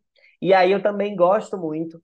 É, não é que eu goste menos de estruturar nem nada disso, assim, mas é que você está me perguntando o que é que eu gosto mesmo. Aí eu gosto de abrir cena, adoro abrir cena, adoro abrir diálogo, porque, enfim, eu adoro prosódia. É, eu queria muito ainda ver a carreira de dialoguista deslanchar no Brasil. Eu sou um dos entusiastas da carreira de dialoguista no Brasil, assim. Tive o prazer de trabalhar com uma das maiores dialoguistas do Brasil, é, que é a Adriana Falcão, num projeto. Trabalhei com a Adriana num projeto é, e tenho uma admiração profunda pela Adriana. Enfim, ela é uma, uma referência para minha geração. É, e eu acho que eu amo também abrir, abrir cena, sabe? Pensar na, no ritmo da cena, é, na curva da cena. É, gosto dos diálogos. Tem uma imagem que eu gosto, acho que é Manuel de Barros, assim, que ele tem uma, uma poesia dele que ele gosta de escovar as palavras, e eu gosto de escovar os diálogos, assim. Tem uma super parceira também, que é co-criadora da, da BO, que é a Fabiola Alves, que quando a gente se conheceu na sala da BO, assim, a gente se identificou muito, porque a gente gosta de escovar os diálogos. Eu falei, cara, Fabiola, você é a única pessoa no mundo que eu conheço, conheço outros roteiristas, também não vou ser é, exagerado, mas assim, acho que foi tão, foi tão parecido que a gente sente, assim, que eu falei, cara, só a gente para passar uma tarde numa página, procurando a palavra certa, sabe? Então a gente escova muito, eu adoro isso, quando a gente tem tempo no processo, eu, eu, batalho tanto por tempo no processo, porque o tempo é tão importante. É tão importante o projeto dormir, é tão importante a gente ficar uns dias sem olhar para o projeto, porque tem uma hora que a gente está amando o projeto, tem hora que a gente está odiando. E isso tanto na ficção quanto na não ficção, sabe? Quando você está formatando um programa, criando do zero. Esse ano eu, eu criei um programa, né? Que eu estou entre os criadores do novo programa do Marcelo Serrado, do talk show dele que vai para Globo no final do ano, que é uma ideia original dele, do Marcelo, do Marcelo Serrado e do Fernando Ceilão, que depois, enfim, a gente foi construindo junto. Então, assim, pensar nesse formato é demorado, né? Até chegar num formato não ficção. E também na ficção, assim, né? Pensar, enfim, toda, toda a agenda de uma sala, de uma série, enfim, de, de, tantas, de tantas outras salas é, é uma correria. Mas eu gosto um pouco desses, dessas dois, desses dois pontos. Assim, eu acho que eu gosto do começo e do final. O meio eu gosto de fazer, eu acho que é natural, né? Assim, a gente está aqui, é, todos nós somos todos operários da palavra, para usar mais um clichê, me perdoem. Hoje à noite eu estou bem clichê.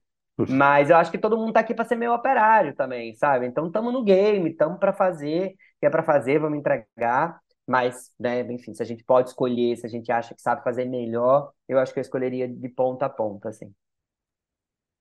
Edu, é, no início da conversa estava falando sobre esse seu jeito aí, Carol Sampaio, e, e o seu início ali no, no, no, mercado. E aí eu queria aproveitar uma coisa que a gente faz aqui, umas, umas perguntas que a gente faz recorrentes, mas que são sempre boas, porque é, são de difícil resposta, já, já adianto, acho que não tem muito caminho. Se tu trouxer uma mas... resposta realmente satisfatória, realmente, cara, a gente vai mas, te dar o prêmio. É, mas eu queria saber uma, uma pergunta assim de dicas para quem está é, começando, para quem está querendo entrar no, no mercado, para quem está. Eu acho que esse teu, você tem dois recortes que são bem interessantes que é do humor, dessa coisa de é, não ficção, tanto reality quanto é, variedade, vamos dizer assim. É, se você tem o caminho das pedras. É, muita gente me pergunta, eu sempre recebo semanalmente um monte de mensagem, tento atender a todo mundo na medida do possível, assim, sem exagero, assim, acho que é semanalmente, sempre tem alguém que está começando, ou está mudando. Eu, tô, eu, tenho visto agora muita gente mudando de área, né? Outras pessoas que eram de outras áreas querendo, se interessando pro, pelo roteiro, porque acho que também houve esse, esse interesse, né? Com a chegada do streaming no Brasil, enfim, as pessoas ficaram realmente interessadas. E o que eu noto é uma coisa bem simples, tá? É que tem muita vontade, mas as pessoas não escrevem. Elas não querem escrever, em geral. Elas desistem porque escrever é muito cansativo né? A gente acha, porque eu acho que tem essa coisa, esse campo da escrita é muito todo mundo acha que, que nasce sabendo escrever, né? Que você só precisa de um lápis e um papel. De fato, você só precisa de um lápis e um papel, ter as suas ideias e você coloca. Aí depois você vai tendo alguns equipamentos, né? Um computador que você possa escrever e tudo mais, e agilizando sua vida. Mas, em geral, o que eu noto é que tem muita gente que me procura dizendo que tem uma ótima ideia, todo mundo vem com muitas ideias de série, assim, é muito, acho que é do nosso dia a dia, né? Assim, acho que muita gente, agora tem muita gente vindo com ideia de filme. E geralmente essas pessoas vêm como se tivessem com um novo M, assim, sabe? Do tipo, é uma super série, eu tive uma mega ideia, não, não, é sempre, sempre, sempre empolgadas, assim. E eu fico muito feliz com a empolgação da, de todo mundo. É, eu tento ser muito acolhedor, e aí eu falo sempre: escreve. Escreve uma página, Escreve três páginas que você está me dizendo. Tenta botar começo, meio e fim. Vê se a história se sustenta.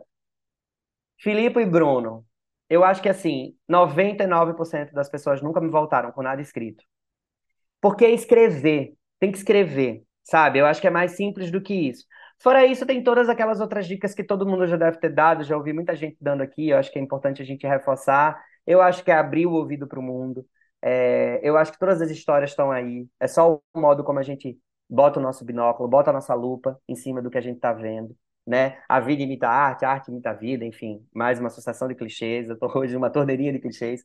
Mas é isso, assim, eu acho que ouvidos muito abertos para o mundo, é, muito, todo mundo fala. Quem quer escrever bem tem que ler, né? Tem que ser um leitor, uma leitora voraz.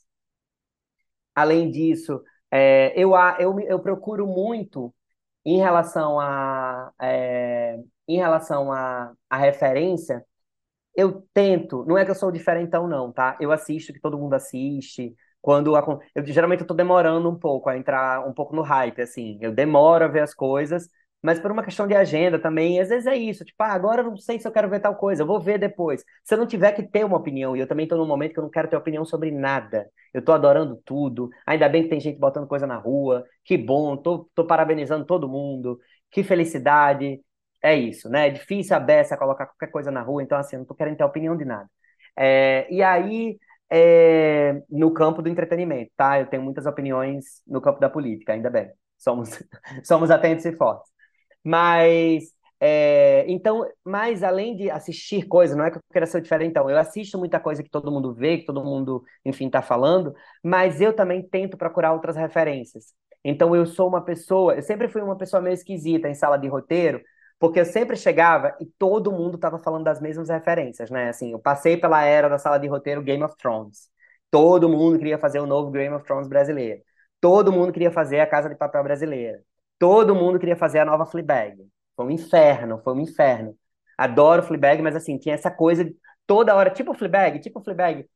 E eu já pensava, gente, mas a, a Vani dos normais já fazia meio isso, né? Porque eu sempre trago para o Brasil, né? Assim, as minhas referências são muito brasileiras. É... E, enfim, acho, acho Fleabag um, um acontecimento também, longe de mim fazer juízo de valor, mas o que eu quero dizer é que fica todo mundo meio apegado, parece que está lendo as mesmas coisas, ouvindo as mesmas coisas, vendo as mesmas coisas, sabe? Então eu sempre fui muito esquisito, porque aí vinha sempre alguém falando uma coisa que estava no auge de uma série, de alguma coisa, eu falava, você já viu a nova peça da Beltrão? É bem boa, hein? Tem tudo a ver. Eu, vi, eu era o cara do teatro, eu era esquisito. A pessoa ficava falando, ih, vai no teatro. Estranho, estranho, não é do audiovisual.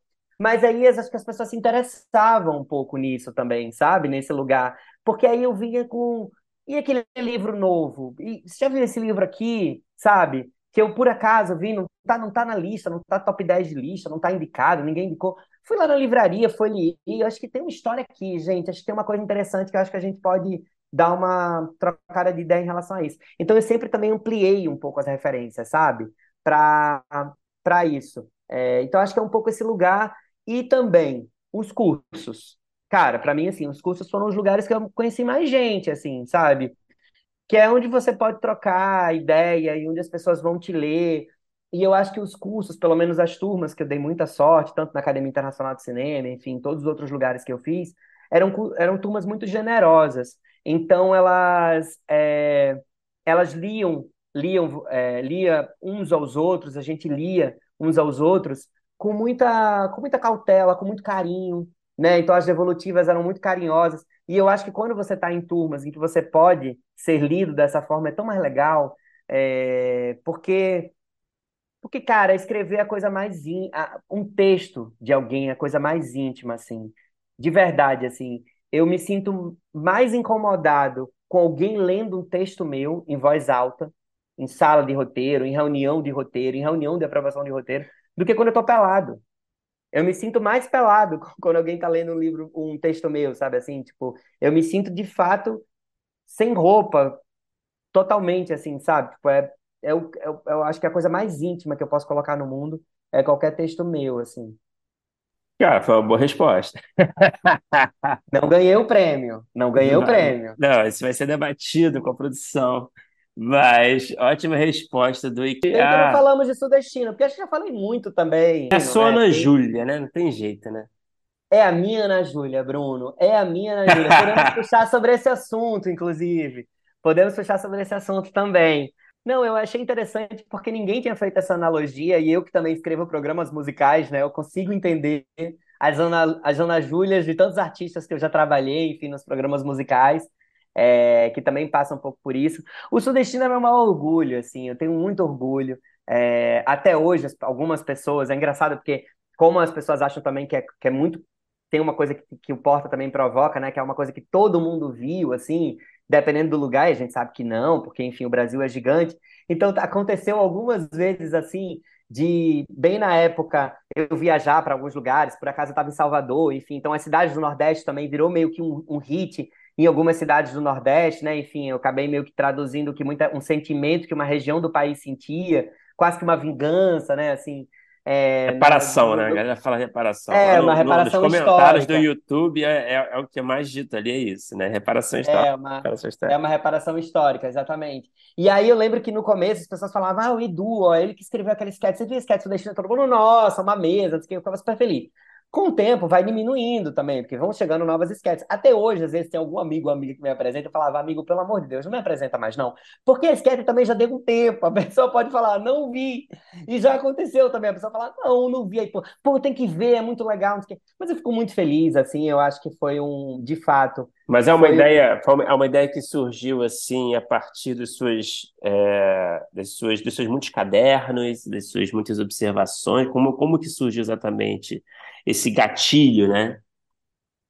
Foi, foi. Na verdade, o sudestino ele sempre existiu. Eu brinco que depois de muita análise, é, tanto análise externa quanto análise interna, eu descobri que o sudestino ele sempre existiu dentro de mim, porque, enfim, eu sou esse potiguar, né, que vim para o Rio de Janeiro, então é, acessei esse tal eixo imaginário que a gente falou lá, na, lá, no, lá no começo do nosso papo, que era tal, esse tal eixo criado, né? Essa coisa eixo Rio-São Paulo, de você conseguir acessar esse eixo, você meio que chancelado, e que eixo é esse, que a gente precisa de uma vez por todas é, extrapolar, deixar de existir isso, sabe? Tipo, o que é tá fora do eixo, além, a gente está no mesmo país, assim, sabe? É todo mundo capaz em todos os lugares, em todas as pontas desse país, assim, ainda bem que eu tive a oportunidade de viajar para muitos estados, muitas capitais, é, sempre fui uma criança, sou filho de humanas, né? Meu pai é historiador, minha mãe é professora de literatura, a gente já viajou muito pelo Brasil, assim, né? Tinha essa coisa de viajar de carro. Quem mora no Nordeste sabe, em geral, assim, em qualquer capital do Nordeste, né? A gente pega muito carro para ir, sei lá, Natal ia para João Pessoa, ia para Fortaleza, enfim, então férias, essas coisas todas. Então eu acho que a sketch ela sempre existiu dentro de mim. E aí eu fui meio que alimentando um pouco. Eu ouvia uma coisa aqui, aí eu ouvia outra, aí eu falava, ué, isso eu acho que é meio estranho, mas eu não sei dizer. Me incomodou, mas eu não sei dizer. E eu fui guardando dentro de mim.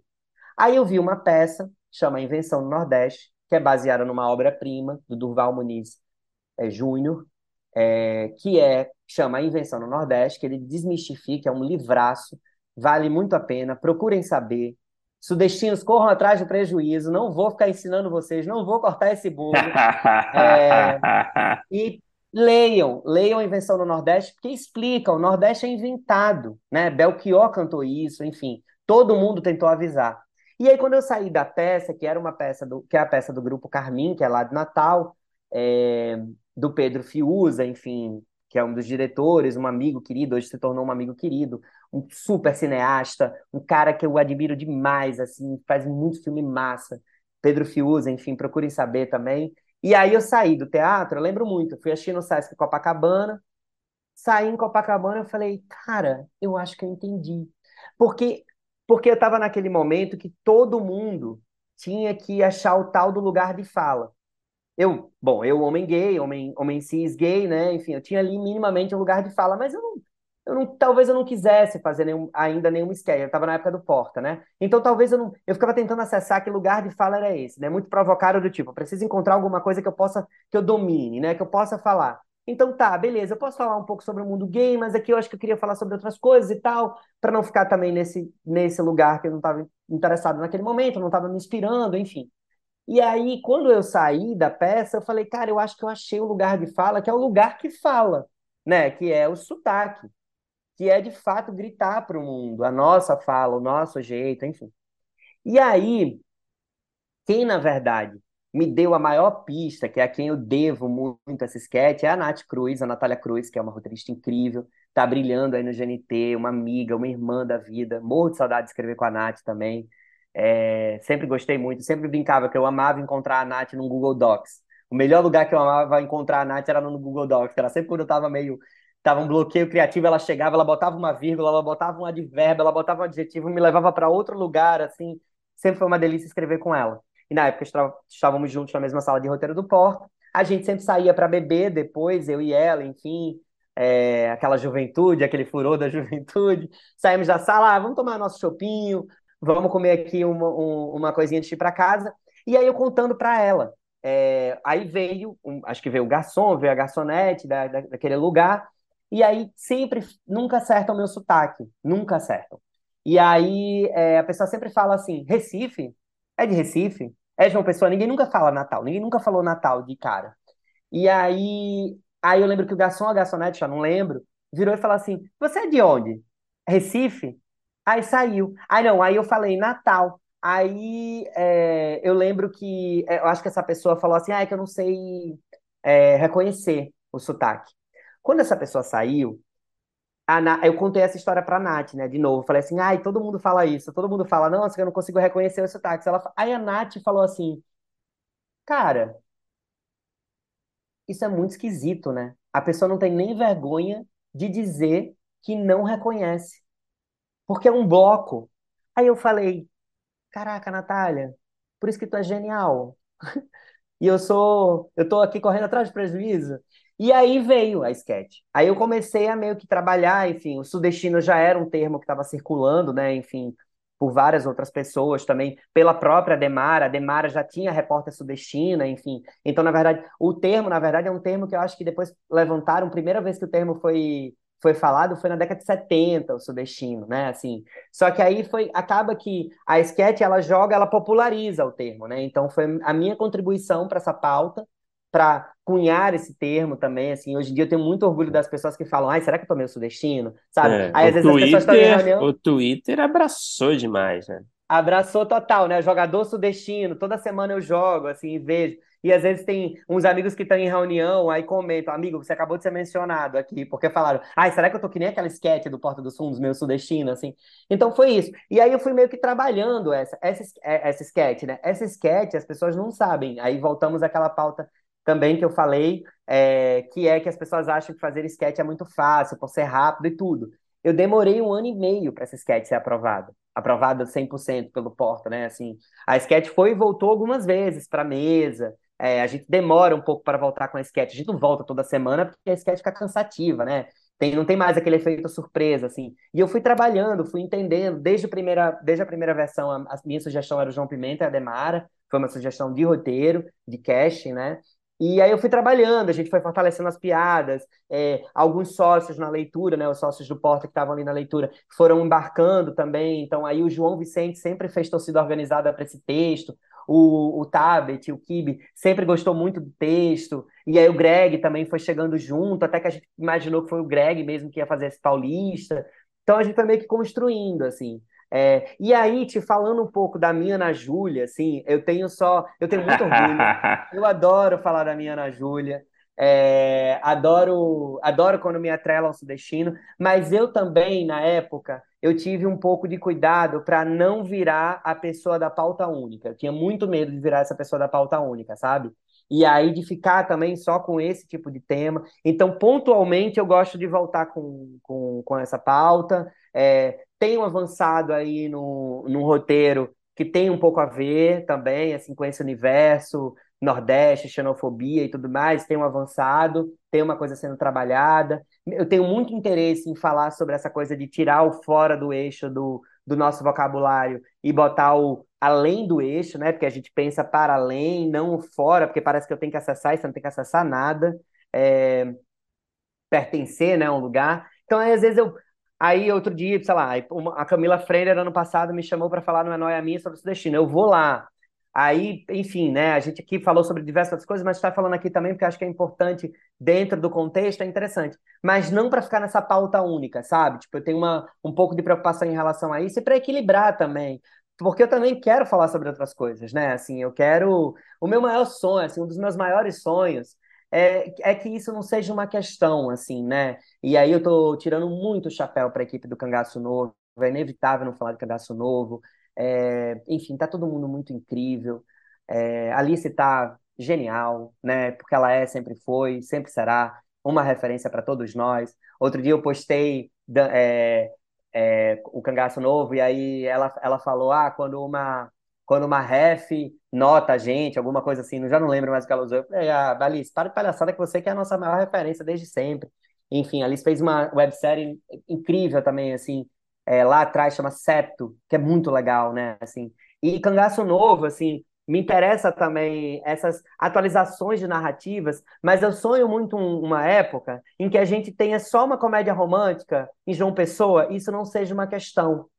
É só em João Pessoa, pronto. Foi o lugar que a gente escolheu. João Pessoa é lindo, que nem escolhem o Rio, sabe? Uhum. Ou em Natal, ou em qualquer lugar, assim. É, é, é, é eu, eu, eu, penso muito, assim, que, que isso poderia ser muito, muito bom para todo mundo, assim. E que tenha cada vez mais. Eu acho que é importante a gente batalhar pelos nossos lugares, que a gente ocupe os nossos lugares, os nossos sotaques, com as nossas histórias, seja elenco, direção, roteiro, né? É importante que nós, nós, nós estamos falando no, no podcast de roteiro, é importante que os roteiristas também assumam, assumam as narrativas, né? Assim, também. Porque, na boa, assim, o Nordeste está na moda, sabe? Eu sei que o Nordeste também, em contrapartida, tem essa moeda de troca para muita gente. Então, eu acho que a gente também tem que chegar junto, sabe? Então, assim, tipo, eu quero também fazer parte para que eu possa também contar sobre, do ponto de vista dessas narrativas, para que a gente possa avançar também, porque por muito tempo a gente ficou muito à mercê de uma caricatura, né? Assim, a vida ah. inteira de uma caricatura, enfim, de outras pessoas fazendo o que se entende de sotaque nordestino, né? Hoje, com a, com a, a com o sudestino, eu abri essa camada, eu me policio muito hoje em dia, eu não falo mais nordestino, né? São nove estados. Não tem como blocar a gente no mesmo lugar, né? Assim, é, é, de fato, assim, é tudo muito grande, assim. E isso me incomodava muito na época da sketch. Aí eu comecei a perceber quais eram os meus, meus incômodos. Me incomodava muito, parecia que a pessoa pegava um táxi, um Uber e falava assim: Oi, me deixa no Nordeste. Parecia que era isso, é. era uma rua. E geralmente é uma rua no sul da Bahia, né? Que as pessoas. O sudestino só conhece o sul da Bahia o tempo inteiro, só viaja pro sul da Bahia. E, e aí eu, eu ficava. Eu achava muito engraçado quando a pessoa chegava para mim e falava: Vai, você é de onde? Eu falava: Vai de Natal. A pessoa nunca foi em Natal. Amo tua terra, eu amo o Nordeste. Aí eu falava, mano, você tem que ser a Glória Maria, assim, pra ter conhecido o Nordeste inteiro, porque é gigantesco, assim, sabe? Tipo, você foi em tudo mesmo, assim, você foi, você foi no Cariri, sabe? Tipo, é, você foi nas maiores praias de Maceió, aí a gente começa a conversar, sabe, assim, então tinha esse equívoco que até hoje ainda tem muito interesse, mas inevitavelmente é um, um tema que eu amo falar e eu amo escrever sobre também, guardo com muito carinho e, e pô, fala pra mim também, com 35 anos já ter uma mina na Júlia aí, já tá, tá bom, né? Dá pra se orgulhar um pouquinho.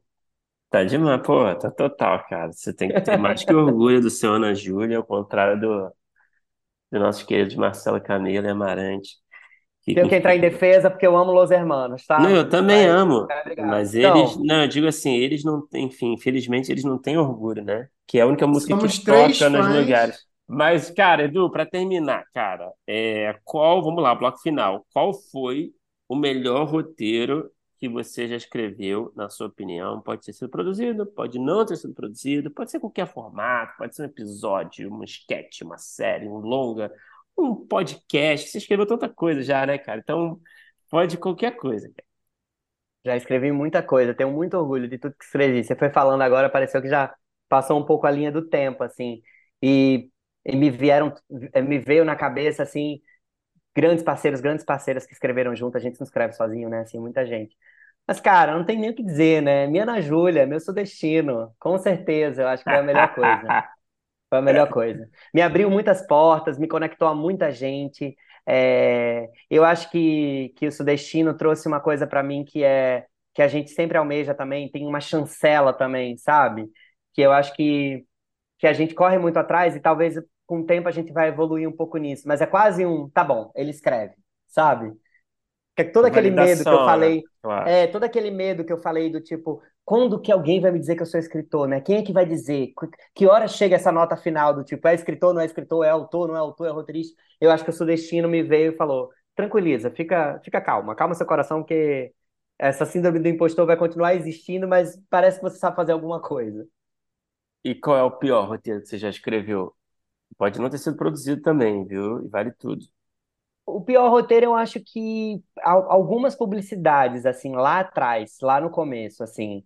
E aí eu acho que eu tento me acolher um pouco também. Eu acho que também não é só pela minha falta de experiência ou pelo, enfim, pelo começo, né? Que a gente também sempre coloca a gente nesse começo, mas eu acho que, inevitavelmente, a publicidade tem muita gente envolvida, tem muita gente dando pitaco, tem muita gente. Você tem que ficar atendendo mil pedidos. Então é difícil ficar bom, honestamente, assim, porque é tanta coisa envolvida, né? Tanto, tanto dinheiro também envolvido, tanta coisa, é tanto peso ali que aí eu acho que é muito difícil. Então eu acho que lá atrás, assim, umas publicidades que eu escrevi, assim, que às vezes eu até esqueço, que parece tão distante já, assim, né? Parece um, um, um outro mundo. É, eu nem lembro, mas tem umas coisas que, que eu acho que eu tenho umas certas que eu fico torcendo para que ninguém descubra e estão muito bem guardadas. Ô, Edu, e o que que você assistiu, nacional ou estrangeiro? E aí pode ser qualquer formato, pode ser filme, pode ser série, pode ser qualquer gênero, pode ser sketch, que quando terminou você pensou, eu queria ter escrito isso. Caraca, nossa, eu queria ter escrito tanta coisa. É, eu acho que recentemente Cangaço Novo, assim, já tinha falado e, e volto a repetir, acho que é uma super série. É, mas tem muita coisa, assim, que eu queria ter escrito, assim. Nossa, difícil, essa, essa é difícil, eu devia ter vindo com a tarefa de casa, assim. Mas acho que tem vários filmes nacionais que eu gosto muito, que eu queria ter escrito. O Que Horas Ela Volta? Eu queria muito ter escrito Que Horas Ela Volta. Me interessa muito o cinema da Ana Mulaiá. É, Eu queria ter escrito uma peça que foi dirigida pelo Guilherme, Guilherme Weber, eu acho. Acho que era Os Arqueólogos, se eu não me engano. Saí do teatro e pensei, putz, queria muito ter escrito isso. Era uma peça incrível, com dois casais que tipo, eram meio amigos, assim. Eu lembro muito dessa peça, assisti várias vezes. É, Tanta coisa, tanta coisa boa, assim. Eu acho que eu, eu- eu gostaria de ter escrito esse, pelo menos esses, esses dois que eu falei, esses três que eu falei, né, assim. Mas eu, eu sou, como eu falei, assim, eu sou um entusiasta do cinema nacional, do teatro nacional, da dança nacional, é, enfim, tudo que é Brasil me interessa muito, assim, eu, sempre vai sair na frente, assim.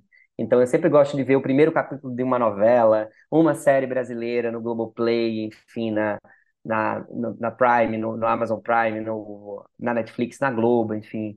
É, sempre vai me interessar mais, assim. Eu sempre priorizo. Os meus algoritmos já sabem, eu acho, né? Os algoritmos sempre sugerem coisas brasileiras para mim, eles estão muito bem educados. E Edu, para terminar, cara, é, fica à vontade para responder quando você quiser, pode falar de forma mais superficial, tá? Se desejar. É, qual é o projeto pessoal? Tem um projeto pessoal seu que está no topo da sua lista de desejos que você quer muito realizar algum dia? Tem. Tem uma série que eu quero muito realizar, que é uma série. Eu, eu me interesso muito por, pelo Workplace Comedy, né? Que por, por acaso eu também escrevi BO, que é uma Workplace Comedy. Tô, tô lá na, é, entre os roteiristas, enfim, da, tá na, na BO, a primeira série é, do Leandro Hassum na Netflix. E o Workplace Comedy sempre me interessou. Esse, esse é um dos temas também que me interessa, ambiente de trabalho. Como eu trabalhei com muita coisa, né? Como a gente passou aí um pouquinho na minha trajetória, eu trabalhei muito em firma também. Me interessa muito esse ambiente de firma. Então, eu quero muito escrever uma série que se passa num ambiente de trabalho, assim, que é, é uma. Acho que é um. Eu acho que é uma. Eu acho que é mais pra dramédia, talvez, assim. Hoje eu acho que ela é uma dramédia. Pode ser que depois ela vire uma comédia, mas eu acho que por enquanto ela é uma dramédia. E é, então acho que é um workplace dramedy, que eu acho que eu queria muito escrever. Eu quero muito escrever uma peça de teatro. O teatro é muito importante na minha trajetória. Eu sou um entusiasta do teatro, já trabalhei cobrindo teatro como repórter e sempre admirei.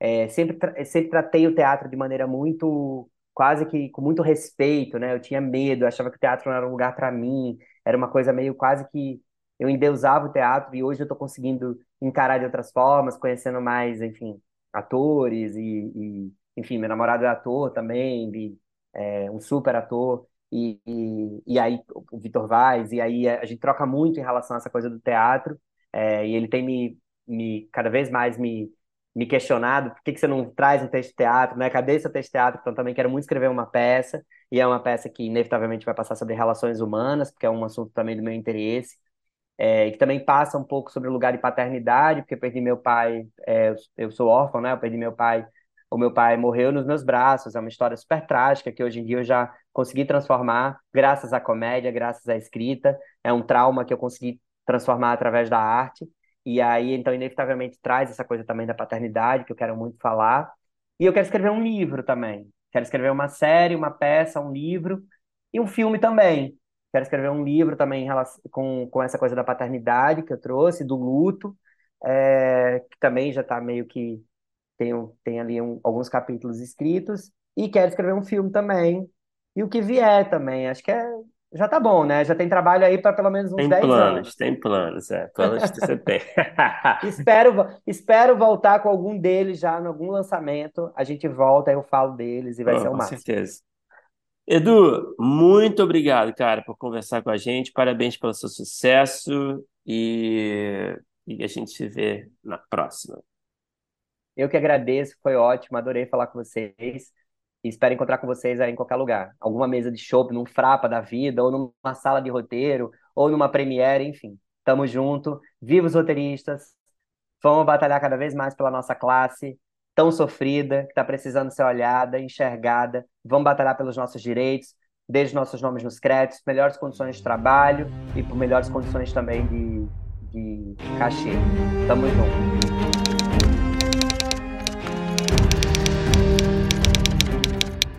Opa, chegou até aqui? Muito obrigado por escutar. Conheça nossa campanha de apoio na Aurelo em escute.orelo.audio barra primeiro tratamento.